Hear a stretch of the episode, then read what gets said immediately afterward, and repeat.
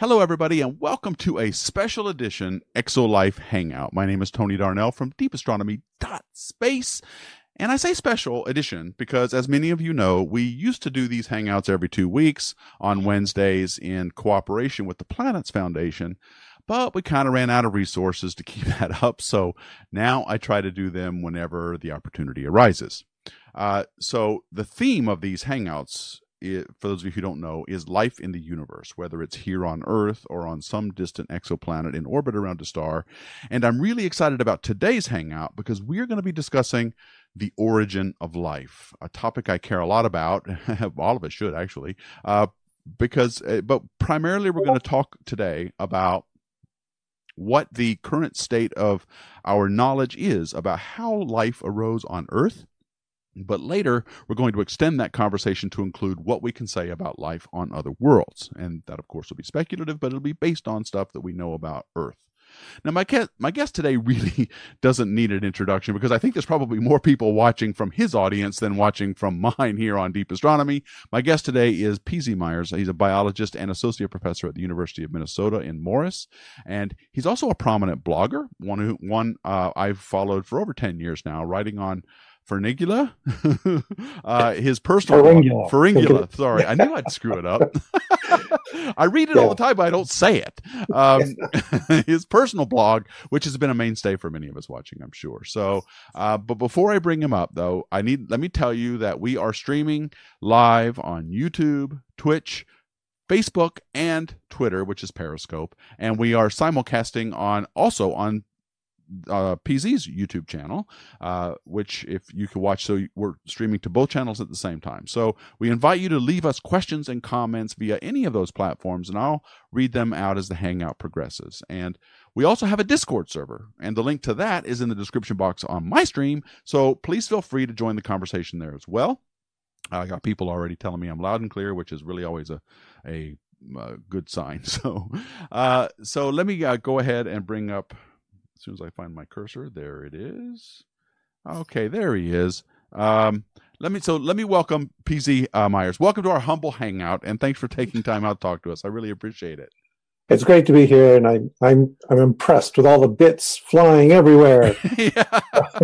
It took a long time to get to this point, let me just say. Okay, so I feel like before we get going in earnest, I need to set the stage for some context here of our discussion. Now, for those of you who don't know me, I've been posting videos on YouTube for over twelve years, and throughout that time, I've become obsessed with how life arose here on Earth. Specifically, I'm interested in the question of whether life is inevitable. Is life hard to make from ingredients that are not alive? And I also worry about something called a great filter, which is this thing which presumably keeps civilizations from forming. So uh, we'll, maybe we'll talk about that a little bit later on uh, in the hangout. But but recently I saw on uh, P Z's video on that he titled The Origin of Life, question mark, on demand. And while I didn't understand everything in that video, uh, it was then that I had the idea to invite him on a hangout to discuss this stuff directly. And so uh, that's so that's the context of this on this discussion. And uh, so now that I've set the stage, um, can you give us, please, a... a He, when we were talking about the, the bullet points before we started this hangout, he's like, oh, so we're just going to do the easy stuff, right? Can you tell us, give us a give us a brief summary, if you wouldn't mind, of what the current um, sort of state of knowledge is about what conditions were like on the early Earth? I want to talk first about the conditions for life, and then maybe we'll talk about how you think life might arose from that. So what yeah. do we know about the conditions on early Earth? Uh, for life to form? Yeah, we we we know we we know a fair bit about the geochemistry of the early Earth, so that's that's pretty clear. Um, what's been happening though is a change in how people think about the mechanism, mechanisms behind the origin of life.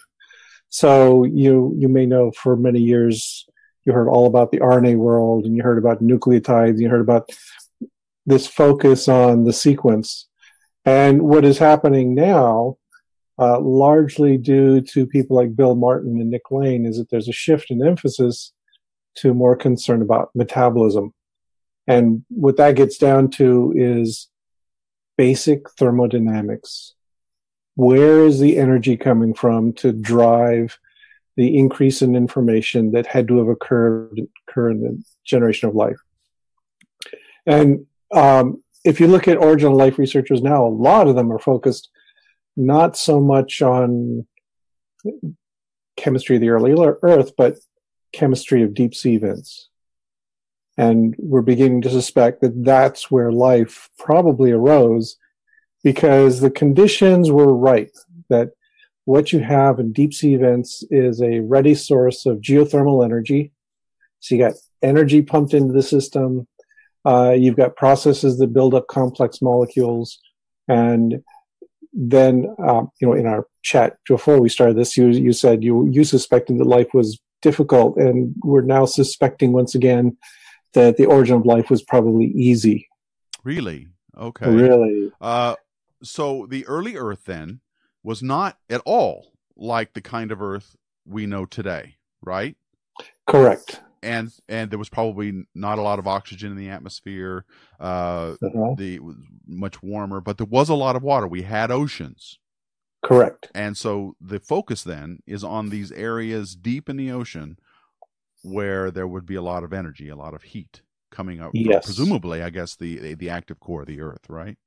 And and what we suspect is that life arose fairly rapidly, that we're talking, you know, within one hundred thousand, few hundred thousand years after the Hadean, when the Earth had cooled down enough to allow liquid water.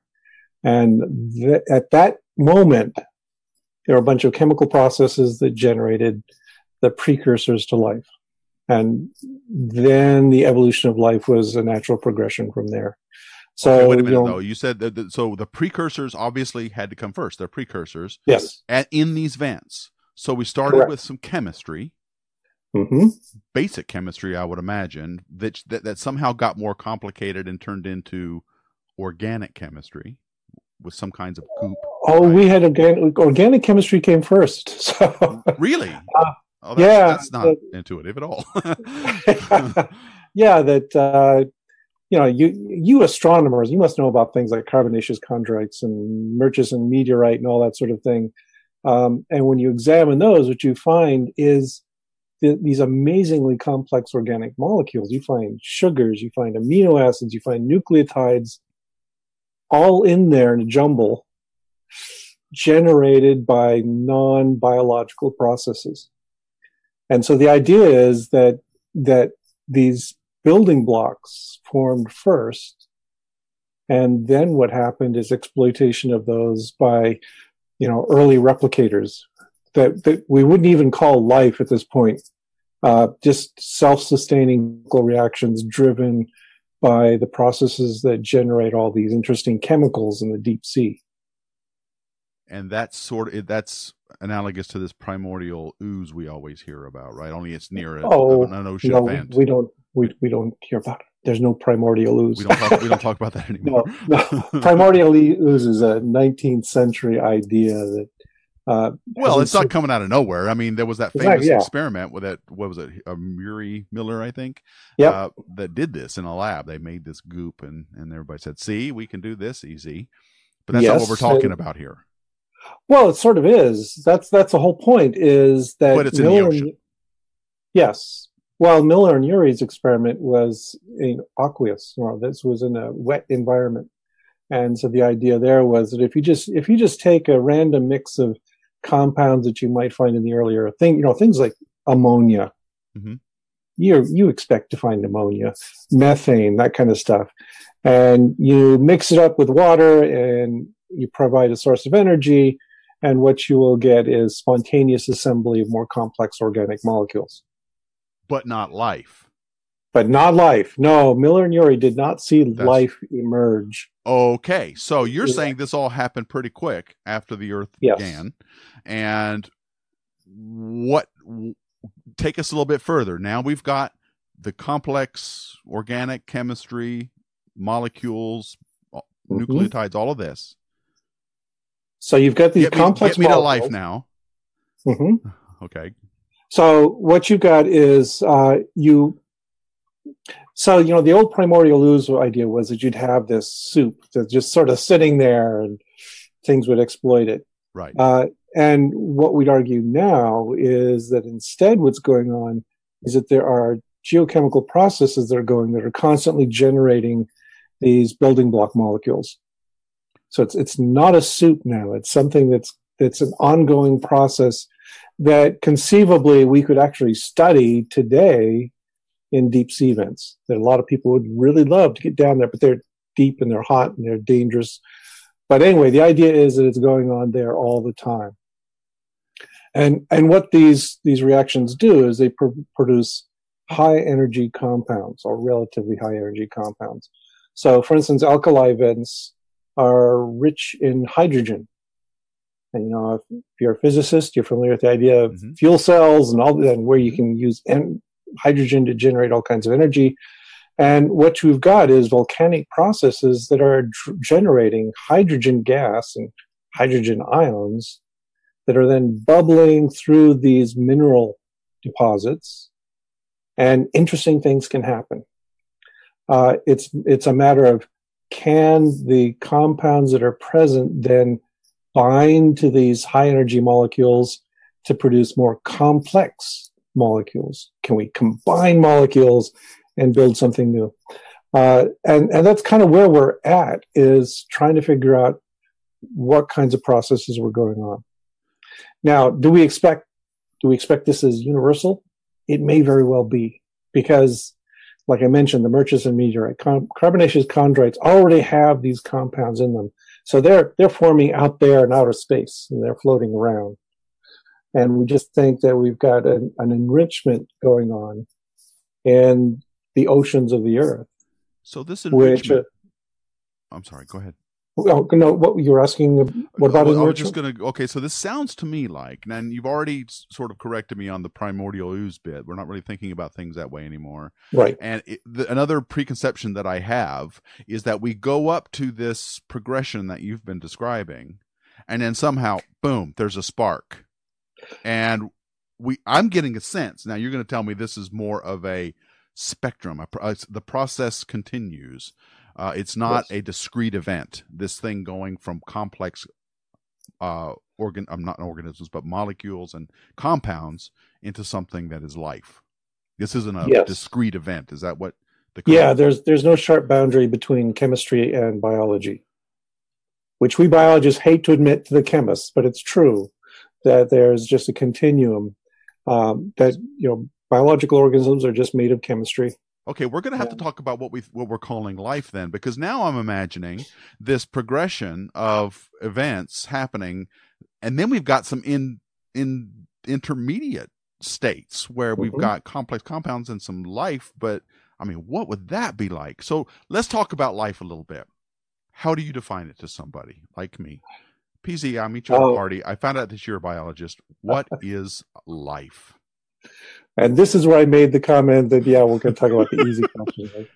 Uh, you, you know, I, I teach cell biology, and the first day, that's what I asked the students to do, is to define for me what life means.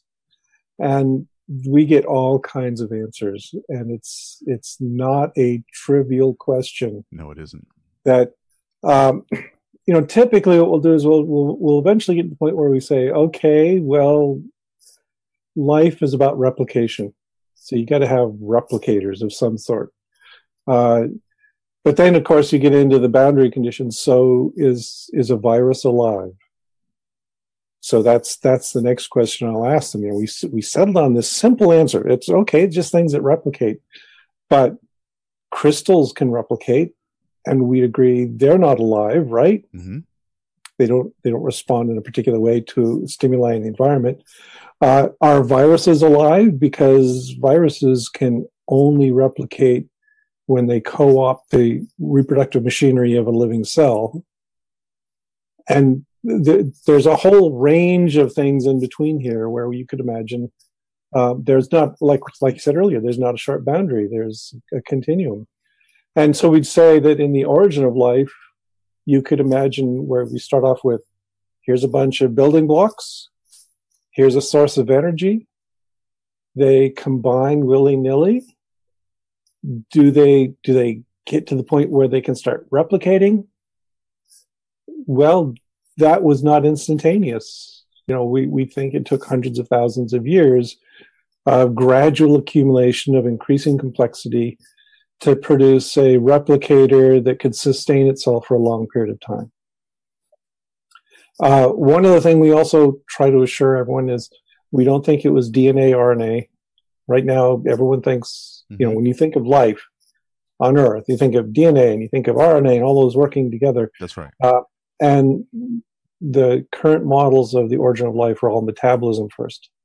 And they say what we started with was probably metabolites, things that reacted with each other and produced compounds that had catalytic activity and led to the synthesis of, of new molecules. So you don't even need D N A and R N A for this. It's just pure catalysis driven by compounds that spontaneously generate under um, whatever the magic conditions were that allowed for life to emerge early in the history of Earth.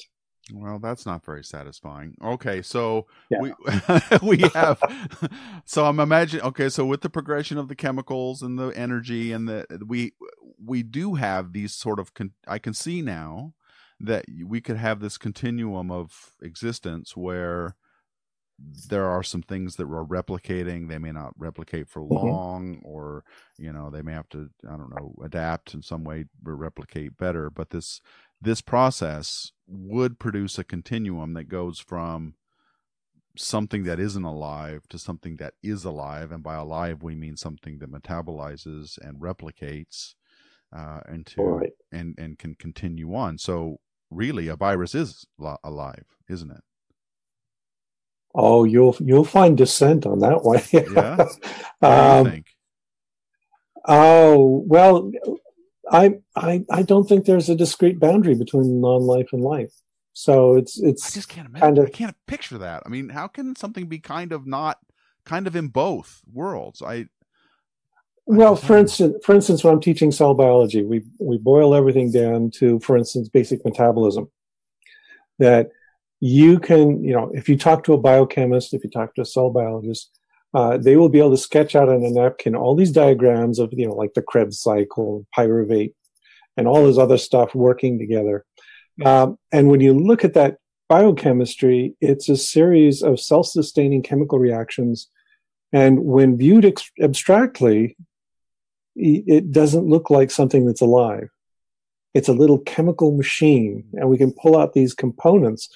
Um, and what we think is going on is that in the early history of life, there's a lot of bumbling about where different different places that were generating life different, solved different parts of the problem. And then it was a convergence, an assembly of these different components that led to what we would then call cellular life. So uh, to, to get more specific, so we've got, we've got basic meta metabolic processes like glycolysis, mm-hmm. which probably primarily ran in reverse during early life, where what you're doing is taking small compounds and assembling sugars, so gluconeogenesis. Uh, you've also got fatty acid synthesis that's going on. And again, we, we in, the, in teaching this stuff and working in the lab, we can pull these individual components out and we can make them work in a test tube. So they're all cranking around these things. And, and what made for life was when, for instance, you brought those two processes and many others together, and you use fatty acid synthesis to build a little bubble of membrane that enclosed the metabolic processes. Now, was it alive before the bubble formed? Was it alive before the metabolic processes were going on and you just had a membranous bubble oozing out of some deep sea event? No, it took it took all of these things coming together to assemble something that we would recognize as life.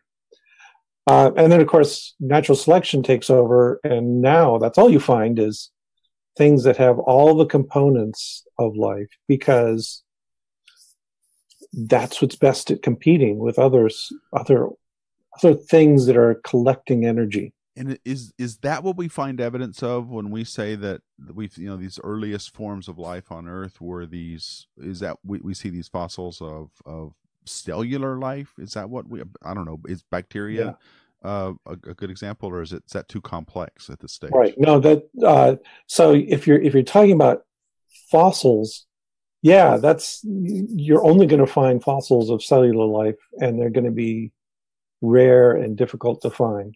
Okay, so there's you know because we're talking about very tiny things that lived three and a half to four billion years ago. So no, you're not going to find a lot of those. Uh, but also, what we find is, uh, you know, real early life researchers are looking for things like smears of carbon, right? You're finding a deposit that's just that's just enriched for um, certain chiralities of carbon. Because that and might be a some of this precursor life we're talking about, the the, the metabolic, uh, the, the the replicators in the metabolic. Um, life that you mentioned exactly earlier. yeah that that that finding that kind of chirality tells you that, because most physical processes don't care about the chirality. If what, you tell, find, what's chirality mean? Handedness. Oh, so okay. Right-handed versus left-handed chemicals, and what you find is, you know, if you just have a purely physical process and it's generating a smear of things like pyruvate, you get both handedness mixed in equally. Uh, if you've got a cell that's doing it, you find one-handedness, because cells are very specific in which molecules they will use, so they, they'll build all one-handed sorts of molecules. Uh, and so if you find a, you know, if you find this bland, horrible, you know, no physical features smear of carbon, and you analyze it and you discover, oh, it's all left-handed, that tells you it was probably produced by an organism. That's that's amazing. I never would. I mean, on the one hand, it's boring to see that, but then if you know the context of what you're looking for, this could be quite astonishing. Um, yes, I mean, I think you can do th- you can do further things like try and figure out, well, what molecules are here. Um, uh, again, you have to take into account the fact that these these molecules have been degrading for three billion years or more, four billion years, uh, but. Yeah, you can you can also make some extrapolation about what kinds of molecules. So I mentioned, for instance, pyruvate. Pyruvate is thought to be right there at the heart of much of metabolism. So, you know, we found evidence of ancient pyruvate. Pyruvate is a compound? What? It's a it's, pyruvate is a three-carbon molecule that's kind of at the heart of a lot of metabolic processes. Okay. So, you know, when, when you've got... Um, For instance, we got a six-carbon sugar, and you're going to break it down. This happens in your body all the time. First thing that happens, you take that six-carbon sugar, you split it in half, you get two three-carbon molecules, and they all get converted to pyruvate, and then they get pushed into various energy-producing pathways. I'm probably creating more pyruvate than I should, but um, yeah, it's uh, yeah, okay, good. Well, uh, yeah. All right. So the earlier, oh, this is amazing. So the early Earth uh, had all of these building. These this this environment that allowed this chemistry to exist, and yours and this happened really soon. As soon as we were able yes. to get oceans, as water, soon as we cooled oceans, yeah, yeah, that these these reactions are probably going on. And and say the Earth has been around at say a, a billion or so years. We start to maybe even more, a uh, billion and a half. We might see some evidence of a fossil record in, in the term in the form of cellular life. Yeah, so I'm trying to there. The, you know, the, the ancient fossils of bacteria are kind of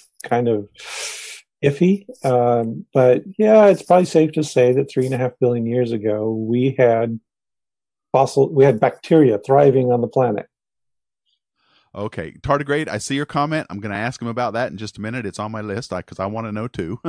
uh, but I want to finish this particular discussion here. That was somebody in the chat there who's been asking that question for a while, so I want to make sure I acknowledge that. Uh, the the so the simple you the, it, it's, you're going to the fact that this.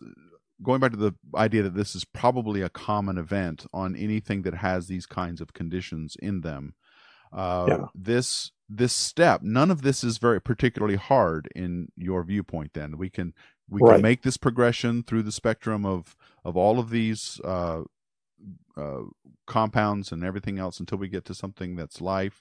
And e- but the st- even the step to cellular life is not a hard one, in your opinion, or. As the research. Now, well, you see, as as you go up the hierarchy there, you go from the early early formation of just simple compounds. We'd say, oh yeah, that's that's ubiquitous. If if you can make aldehydes in space, if you can make sugars in space, sure, that's going to be universal. So we kind of expect we'll find that everywhere. If we ever get out to other planets, we'll find these basic building blocks. But then we get into the complexities of in, you know, building these up into macromolecules and eventually getting to the point where we've got, you know, free living organisms. There it's starting to get trickier, and we, we you know, biologists will often tell you about the, pro the dilemma of chance versus necessity, that the building blocks of life are the product of necessity, that that's, that's just what chemistry does. You just let chemistry do its thing, and it will synthesize all these complex and interesting molecules. But then as you go farther up that scale, there's more and more opportunity for chance to play a role. And so, you know, you it's not, so it is not a given then. It is not a given. No, no, you know, we don't, we don't know, you know, it could be that it was just really this fortuitous piece of luck that allowed life on Earth to assemble membranes and organelles and metabolism and bring them all together and succeed. Okay. So, all right. So, you know, when we, when we go to Europa, that, that Europa will be the really interesting case, because what we expect is all you need is an energy source, and that moon has it, and you need these aqueous environments with dissolved organic compounds in them, and they're probably there. But then the question is, where do you go from there? Um, how far has the chain of life uh, be proceeded on a planet or a moon like Europa? Okay. Well, I want to get to Tardigrade's comment and question, because I, I want it's a next it's a good progression from here. What role then do you think panspermia plays in uh, on life? On, let's talk about life on Earth here. Uh-huh. uh, this idea that maybe these compounds came from, or even life came from somewhere else and got deposited here. Is that a is that a big area of discussion in biology, or is it? No, because no? I most of us don't accept it. Oh, that, really? You know, yeah, I mean. As I said, those organic compounds are forming in space, but space is really, really big and really, really empty. Mm-hmm. And so the amount of this material being deposited on the Earth is relatively minuscule. Well, the, I think the idea comes from, if you look at how solar systems and planets form, they start with these big gas clouds that coalesce into protopla or to, to protoplanetary disks, and then the star forms, mm-hmm. and then debris disks form, and then planets come from that. And from that initial huge volume of gas, there might be things in there, uh yeah but I you know which I, I imagine would would fall into comets and then eventually start distributing itself, at least in the local area around that solar system, right? But it, but as I mentioned earlier, what we're really interested in is not uh the soup, that we made a soup and then things spontaneously formed in it, but that there's a process, right? Right. And that that panspermia is not a good, robust process for introducing new compounds into the early Earth. Interesting. Wow. That a better, better strategy is to identify, you know, energetic processes in places like deep sea vents that are constantly producing these things. And also because they're localized, you get a high concentration of them. But even uh, then, even then, with all that stuff, The, the concentrations, the localization of all these chemicals and compounds and the energy sources, and you get something that replicates and metabolizes, you do not necessarily get anything higher than that. Uh, that Correct. Chance has a bigger role to play. Environment would have a bigger role to play.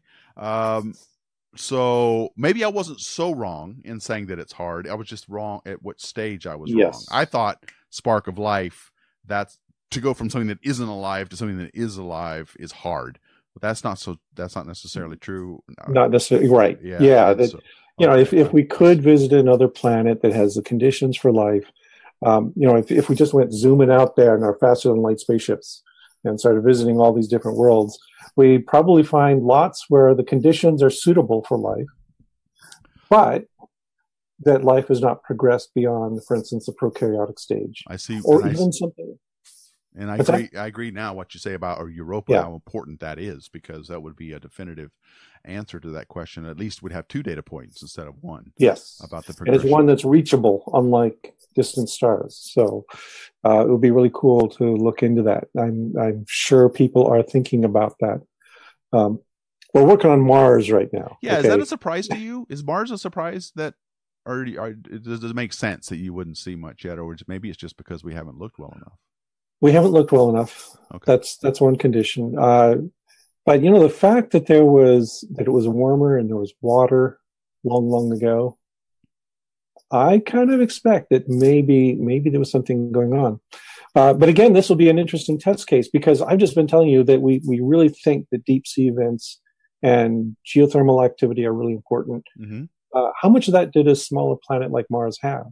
Maybe Mars did not have that mass that allowed for interesting volcanic sorts of activity to occur in, in an aqueous environment.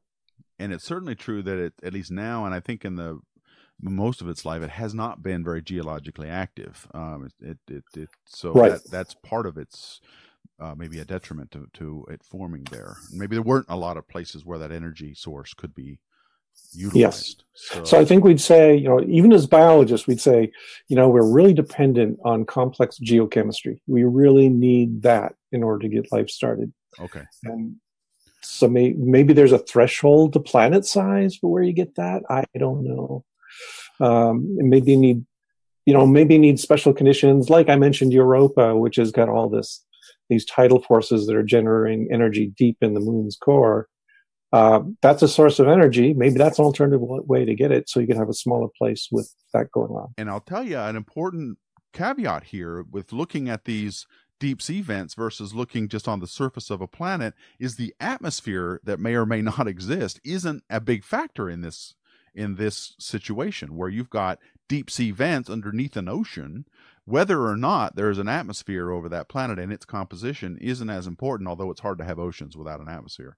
Uh, right. But it, it, what it is and what it's made of may not necessarily matter, nor, it seems to me, that the activity level of that star would make as much of a difference. Let's say you, you're orbiting, a planet is formed, it's, let's say it's a super-Earth, twice the size of Earth, Uh, maybe maybe ten times the mass of the Earth, and it's got an atmosphere and it's got oceans, uh, but it's orbiting a red giant, or I'm sorry, a red dwarf star, and that star is spewing out all kinds of radiation. Mm-hmm. That wouldn't have as big an impact, would it? No, it wouldn't, because it's not deep in the ocean floor. So yeah. Later on, it might have a. If there's some amphibians that want to get up on land, that might be a problem. but but at least at least starting life wouldn't necessarily be all that affected by the conditions yes. of the solar system. So, you know, I, I would I would expect that if out there in the galaxy, there's all kinds of weird exotic environments where life of a very different sort from ours got to start. But then, like you mentioned, what happens when it reaches, you know, if it reaches a multicellularity sort of pattern of organization, and then what does it what is it able to do? And that's going to vary with the environment. God, so this is amazing. I am so happy. Okay. Now let me ask you this opinion. Let's move it. Let's okay. expand our conversation just a little bit. Talk about exoplanets. I don't know how much you follow this, but lately uh, we all know with Kepler Space Telescope and, and uh, a lot of the ground-based efforts that we now know that there are on average one point six planets around every star in our galaxy. Uh, there are more planets mm-hmm. in our galaxy than there are stars. That's a big deal to a lot of us, and we've they, and astronomers have gone to great lengths to say not only are there there's these there's like seven planets around TRAPPIST one, five of which could be Earth-like, and blah blah blah. What is your opinion of what astronomers call a habitable planet? And for the just to, to, for the context, astronomers say there's a possibility of habitability if it is in a region around the star where liquid water could form. What is your yes. opinion of that definition of a habitable planet? That their their definition of habitability really is is human centric. It's it's where we could live possibly. So by um, habitable, it's like human habitable. Habitable. Yes. Right.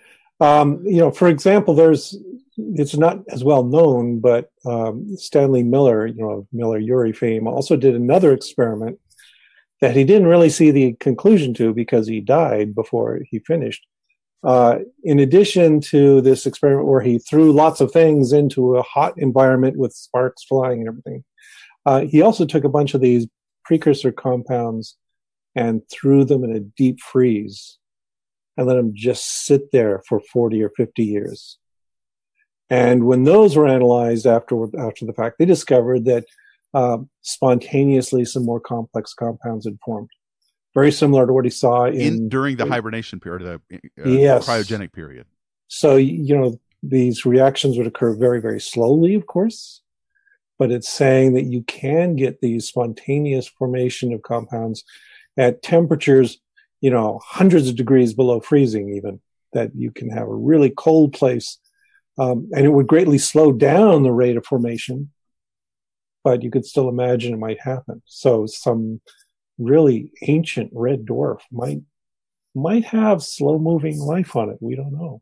Wow. Okay. Well, one more question, and I want to take some comments and questions from our, our audience. But uh, what is your opinion on the ubiquity of life in the universe? Do you think, and I mean, I don't mean just oozy replicating things. I mean, I mean, it's multicellular, complicated life in the universe. Do you think that it's common, or do you think that it's rare?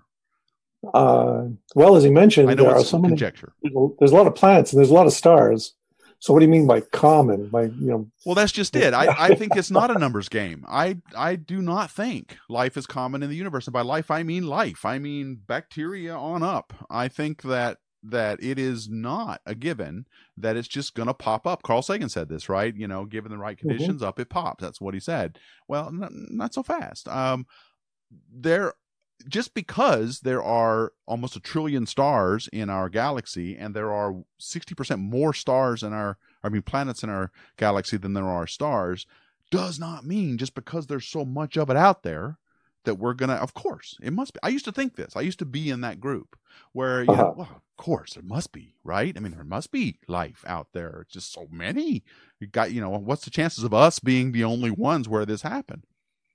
Well, I think there there could be a case to be made. If you, some people, you know, do a kindergarten plug and play of the Drake equation and yeah. come up with some number of civilizations. Well, you know, that, You, that's easy to do, but it's also very misleading and very simplistic. Yeah. There's a there are so many completely on. unknown variables in the Drake equation. You can make it spit out any number you want. Exactly. So exactly. there's no point to it. Um, what would I say? I well, again, if I if I imagine us being somehow traveling to other stars and traveling faster than light, visiting all these places, um, I kind of suspect that life might be fairly common because chemistry is universal, but that um, as human beings, we'd probably be disappointed with most of it. That we'd find, you know, some goo in an ocean or slime on, on rocks growing somewhere, and that's kind of the limit of where it's gone. Uh, but there are so many steps to reaching our level of organization that it's unlikely that very many planets have done that. And which. And I, I, I also make the case that, you know, if if you're thinking about intelligent life, that's even more likely, be, less likely, because here we are on a planet that's had life on it for three billion years, and we've only got a few species that have approached anything even close to our level of intelligence. So, so we've been running this experiment for three billion years, and we've got one technological civilization out of it. And it's not sure how, not certain how much longer it will survive. That's for sure. yeah. So um, there, there doesn't seem to be any prime selection going on for intelligence in the universe. And I would also say that, you know, if if you look at all the different levels, there is no particular selection for multicellularity. For instance, that the majority of life on this planet is unicellular, and the majority of that life is prokaryotic. So. Yeah. Uh, well, that, yes. And I think we are on the same page there. That yeah. it, it is not at all obvious and not at all a given that just because there is a lot of something like planets out there, a lot of opportunities for uh, life to arise, that it actually did. In fact, there are a lot of ways, probably just as many ways to stop life from getting to this point as there are ways, as there are planets in the galaxy. So correct. It is entirely understandable and even probable that we that that we could be it as far as the level that we've gotten to, and yeah. uh, we just don't know enough yet. So, so let, let me just add one other thing, though, is that I, you know, I mentioned earlier this distinction between chance and necessity, mm-hmm. and we think a lot of the things that led to our kind of life are chance based. That we're just we're lucky to be here, mm-hmm. but really there is some dissent in the biological community about this. That for instance, Simon Conway Morris is a very well-known, very well-respected paleontologist who thinks that human-like life is inevitable, that chemistry will constantly work to generate people sort of like uh, us. And he has actually predicted that if you if we go to other planets, not only will we find life, we will find bipedal humanoid life that drinks tea. Wow. What does he base that on?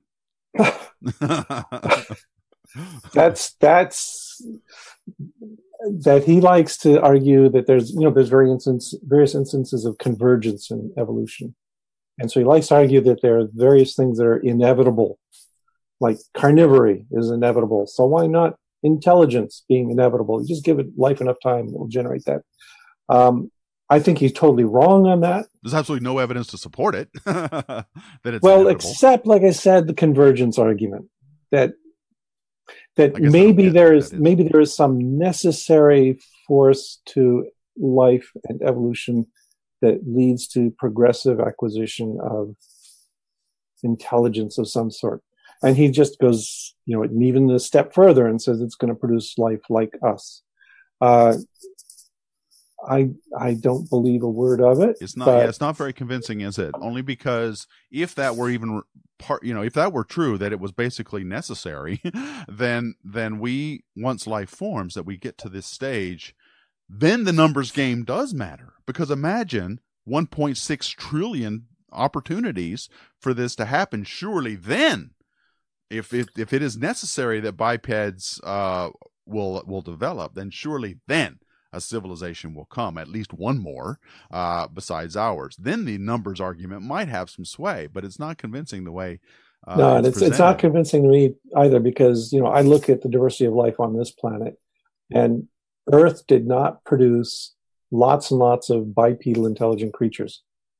It produced lots of creatures with six legs or eight legs or ten legs, mm-hmm. and it produced lots of different strategies for living. Uh, This particular one that we follow is weird. Yeah, it's unique to us on this planet. So why would we expect it to be ubiquitous in others? But I just mention it because I don't want to give the impression that I am the sole arbiter of what biology thinks about this. There are people who have very different opinions. Oh, too. sure, sure. Well, I'm glad you did yeah. that, and, and that's important to do. I, I, I could talk about this all day, but let me just ask you one. This, this from you reminded me of a question when it comes to life on Earth. Um, what is the general consensus of what, I mean, is there kind of an intelligence measurement for the different species on Earth? If you don't know the answer to that, that's fine. I, I, I uh, mean, uh, what are we classifying as an intelligent animal uh, besides ourselves and, and maybe the primates? I'm thinking whales and dolphins. Are they dolphins, smart? Are they? Octopus. Octopus. Yeah. There are birds, you know, like um, the corvids are pretty smart. And, uh, so, and are they primary? So would, would it be? Is there a consensus on where that intelligence is? Is it on the land? Is it in the water? Well, given that we've got octopus and cephalopod, or octopus and whales as one example, and we got some birds and primates on the land. No, that doesn't seem to be the primary distinction at all. Okay.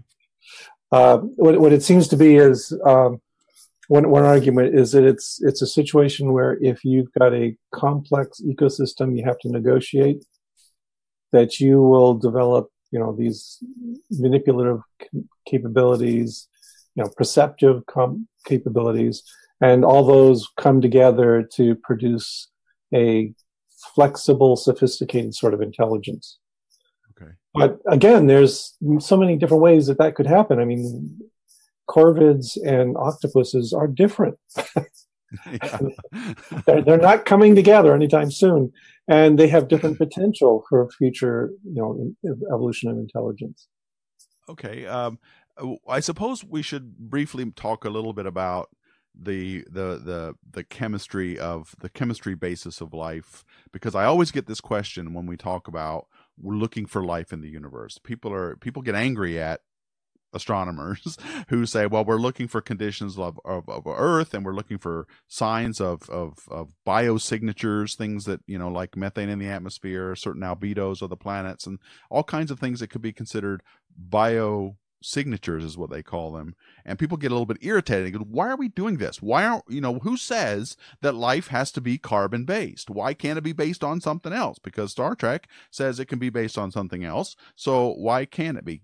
So let me ask you, P Z, can it be based on something else besides carbon? Oh, oh, okay. Again, that's that's one of the things where you will find people disagreeing. But the basis of the disagreement is that we don't know enough about non-carbon-based chemistry. That, you know, here on planet Earth, uh, other kinds of chemistries just aren't as flexible, as as variable as carbon chemistry. And that's really so, important, the flexibility. Yes, and so uh, maybe there are some unique situations out there where, you know, the silicon-based chemistry is more practical. Uh, but, you know, we'd say here on Earth, no, it's not. So if we're looking for, if we're looking for Earth-like worlds, and we're looking at things where the astronomers will say, well, this looks habitable over here, it's going to be habitable to our kind of life, but maybe, maybe there's some other mysterious kind of life, like, for example, silicon-based, that needs a higher temperature, and if in this little band over here, we might find that more often, but we haven't. So, okay, that one's even more speculative than what I've been talking about. Yeah, I know it is. I I wanted to throw it out there because yeah. I wanted to get your take on that question because I get it quite a bit. Um, okay, I don't know. Have you been looking at your chat, um, P Z, to see? Yes. Okay. Do you have any questions you'd like to bring up? Or well, for, for instance, somebody just mentioned that any chemical that can make change should be a viable basis for life. And that may be so, that that if you can synthesize polymers, then maybe, because then you'll get more variability in the structures. You'll have all these complex compounds you can play with. Uh, so maybe there, maybe there's a case for that. But again, show me that, for instance, silicon has that capability. Mm. Okay. Uh, Nestle twenty on Mike's channel is commenting, Deep Astronomy. Life isn't distinct from non-life. Uh, life is an emergent phenomenon of chemistry. Well, I just learned that today, uh, and I, I, I, I take, I definitely agree with that. Now I understand my mess. I mean, I had preconceptions. For me, it was always a spark, and that that just isn't the case. Um, uh, okay, so uh, Ascano Vitali is asking, does this theory analyze the potential of finding extremophiles relying on geothermal energy and water in environments such as Europa and Enceladus? I think we just answered that, actually. Yeah. Uh, so, so I'm going back to my my chat.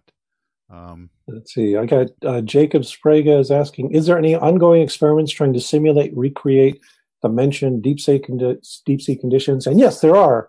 Um, there's a whole bunch of experiments where you tr you take common compounds and you subject them to high pressures and temperatures, and you know you basically you put them in in a bomb and crunch them down really hard, um, and ask what's synthesized there, because like the Miller-Urey experiment that was done at, you know, surface pressure, which is pretty light, um, and yes, they are finding they do that kind of experiment. They find you get more complex compounds generated under conditions of extreme pressure.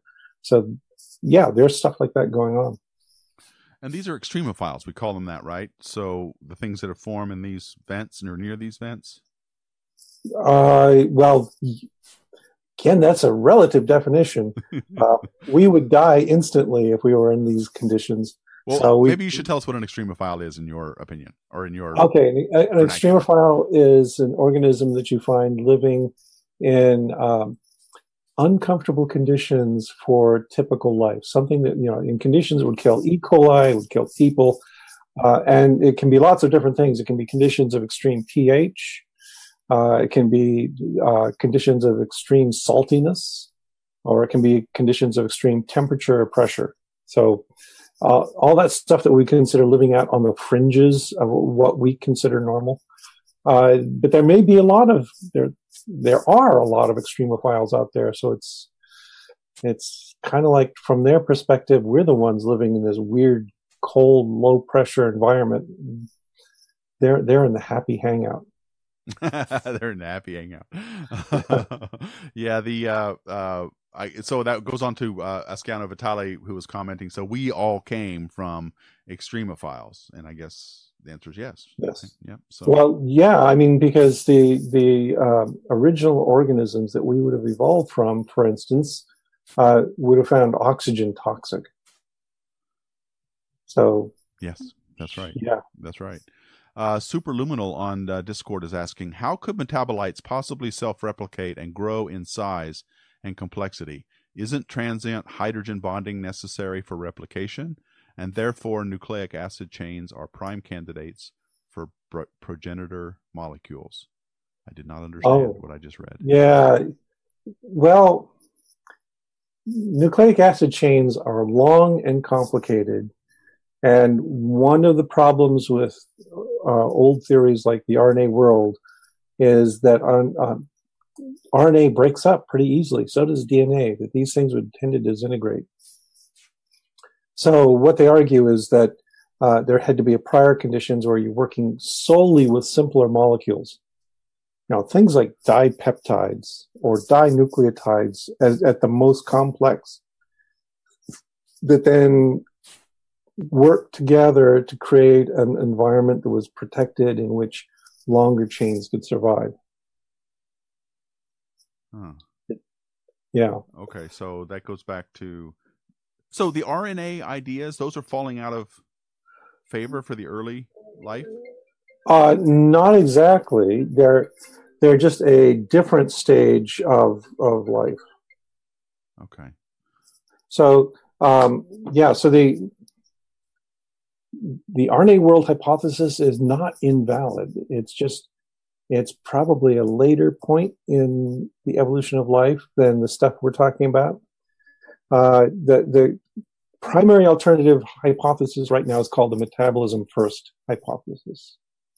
And that's the one that's endorsed by people like Bill Martin and Nick Lane, who've been publishing lots of stuff on it. Um, and that's the one that argues that what, what would have come first is simpler metabolites, which again makes sense. We love the idea of the simpler building blocks coming before the complicated building blocks.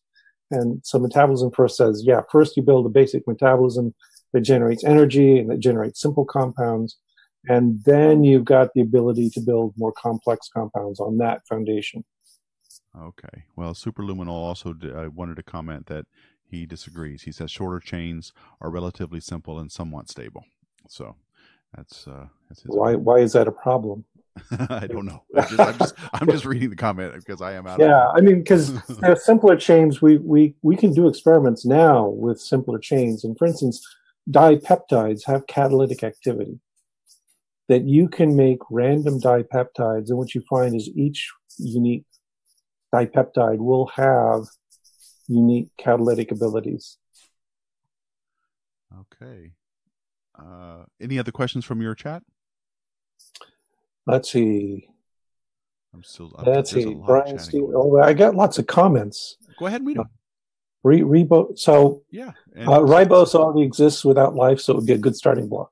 And that was kind of the point I was making: is that in things like these carbonaceous chondrites and the Miller-Urey experiment, you get these things forming spontaneously all the time. So that's that's a good starting block. Um, another question, what about a manned mission to Mars? Would it contaminate biotest sites, especially a massive scale as SpaceX is planning? Ooh, okay. Did, what, did it say, would it contaminate sites? Is that what he said? Yeah, because we'd be dropping our... It bacteria. Absolutely is going to contaminate Mars. Going yeah. there is going to absolutely screw it up. So we need to get the question of whether it's there naturally out of the way now.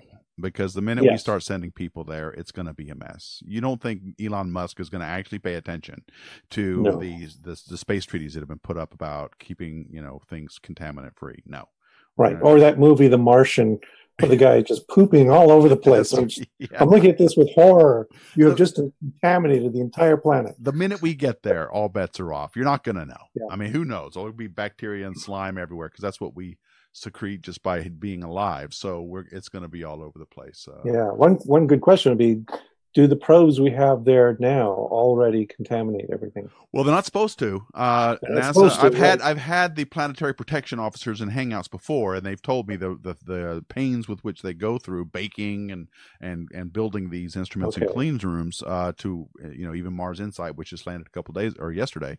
Uh, they go through this you know trouble of saying it's completely contaminant free, but they what I don't recall is to what the error there they're saying that this is true.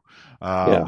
and and who knows, I mean it's possible some kind of contamination can easily get in there. Maybe just the extremophiles are making it on the space probes. Yeah, but even so though, let's, let's let's let's push that a little bit. Even if they did land on the surface and we contaminated with our contaminated probes, they're not going to have the sources of energy and protection that they're going to need to really thrive, it sounds to me like. If because what about the role of radiation and pressure on early yeah. life? If you don't have it, can you still get it? If you if you don't have the protection, I guess I'd call it, of these thermal vents deep in the ocean? Right. Yes. And yes, you can get it? Uh, no, I would think, no, you couldn't. And but that, and another issue, of course, is uh, life on Earth is adapted to life on Earth. And yes. you'd throw it onto the Martian surface, and there's nothing to eat. There's, you know, it it would be like throwing us onto the surface. Uh, we just couldn't make it. And that's another whole different topic for me, as is is the health effects of being out in space. But yeah, I, yeah. I hear you. So we, and that's an important point. Life on Earth has evolved to a life on Earth, and that sending it somewhere else, who knows what could happen. Um, and that goes to your point, uh, Ascan- Ascanio, about solar flares and cosmic radiation as a cofactor to assemble building blocks. I would say it's not.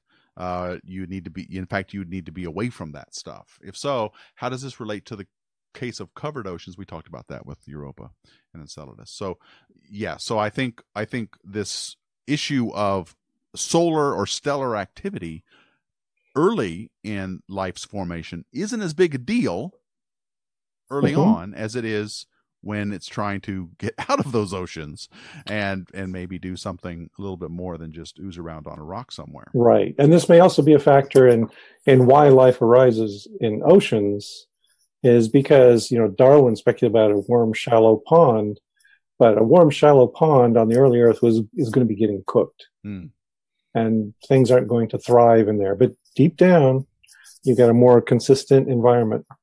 Man, that is, yeah, I have learned so much about this now. I feel much more comfortable in talking about this origin issue because uh, it is ubiquitous, it sounds like. In, in fact, we could even say inevitable. Could, could we say that as one of our conclusions here? Up to a yes. point. Uh, you're and we don't, we don't know what that point is, is the other problem. That That we know chemistry is universal, where we expect under the right conditions, you're going to get these early prebiotic chemical reactions going on. But when does chance take over and we require luck to get it beyond that? We don't know. No idea. And that's why these other probes that go to places like Enceladus and Europa could be quite um, could be quite informative in, in helping us oh, gauge yeah. that. Because we really do need more data points, don't we? Earth isn't enough. We know what happens right. here, but we need more, don't we? And also, also on Earth, of course, the other factor is that the initial success of, successful life just took over, and you can't get new life arising here because existing life will eat it. Oh, interesting point. So, so once it's yeah. kicked off, the, the early stuff is, is hard to come by again. Right. So life changes everything in its environment. So who knows? All right. Well, uh, me, go ahead. I just wanted to ask you, let me, let me finish this hangout with, with the question. If you could design an experiment to send to another planet, whether it's Mars or Europa, what would be the thing that you would want to see? What, how, what, what experiment would you design? Oh, there wouldn't be just one. Okay, well, but this is funded by NASA, and you're only given one. oh. oh, so for instance, I, they're, they're providing me the probe, and they're going to drill down beneath the ice of Europa. What do you want to know? That's right. What do I want to know? Oh, that's a good question. That's a hard question. Oh, um, you know what? I, what I would be looking for is is I would want to be doing a chemical analysis for degradation products. For degradation that, of what? Uh, of various compounds. Oh, okay. So what I what I want to know is, do we see signs that there are compounds characteristic of our kind of life that are present in that solution that are, you know, byproducts? You know, like if, if you go there and you find urea, that would be kind of cool. Um, although urea can also be generated, you know, spontaneously. But it's uh, mostly you, a byproduct of biology. It's a biosignature, right? Yeah, and, you know, the quantities we make now are a byproduct of biology. Uh, urea is probably not a good, the best example, but there, you know, there are other complex compounds I'd kind of like to look at. Uh, and that would be the first step. And then we get the billion dollars to go back and do a deeper analysis. Yeah, okay. Well, that's great. Okay. Well, I, I heard the bad news.